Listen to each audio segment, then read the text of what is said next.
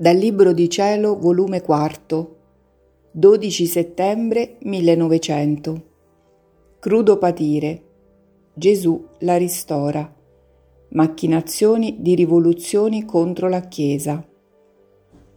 Continua quasi lo stesso.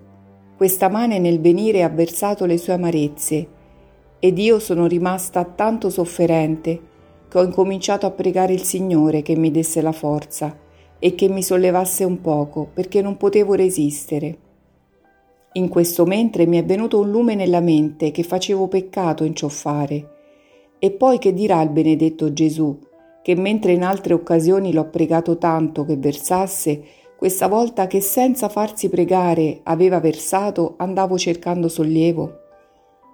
Pare che mi vado facendo più cattiva e giunge a tanto la mia cattiveria che anche innanzi a lui stesso non mi astengo di commettere difetti e peccati.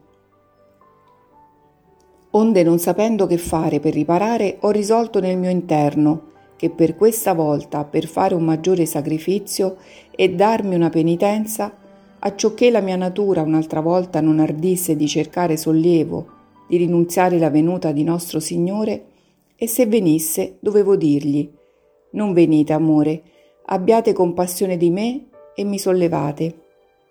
Così ho fatto e ho passato parecchie ore in denso patire senza di Gesù. Quanto mi costava amaro. Ma Gesù, avendo di me compassione, senza che lo cercassi, è venuto, e io subito gli ho detto, abbiate pazienza, non ci venite, perché non voglio sollievo. E lui, figlia mia, sono contento del tuo sacrificio, ma hai bisogno di un ristoro, altrimenti verresti meno. Ed io no, Signore, non voglio sollievo.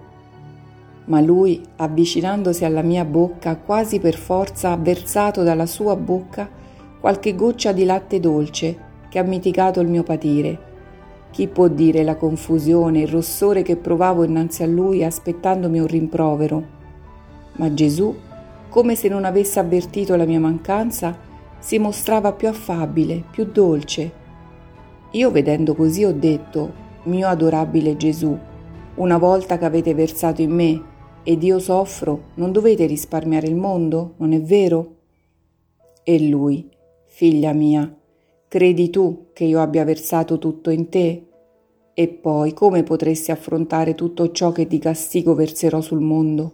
Tu stessa hai visto che per quel poco che ho versato non potevi resistere, e se non fossi venuto ad aiutarti l'avresti finita. Or che sarebbe se versassi tutto in te? Cara mia, ti ho dato la parola, in parte ti contenterò. Dopo ciò mi ha trasportato fuori di me stessa in mezzo alle genti e continuavo a vedere tanti mali, specie e macchinazioni di rivoluzione contro la Chiesa e tra la società di uccidere il Santo Padre e i sacerdoti.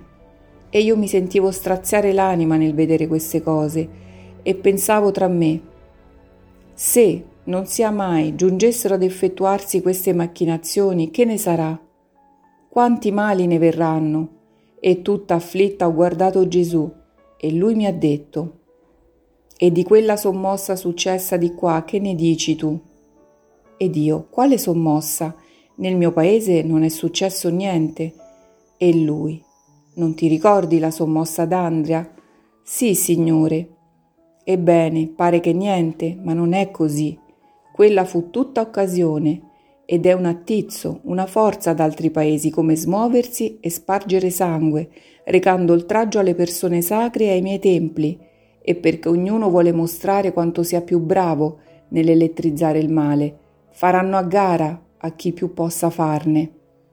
Ed io, ah Signore, date la pace alla Chiesa e non permettete tanti guai e volendo più dire mi è scomparso, lasciandomi tutta afflitta e impensierita.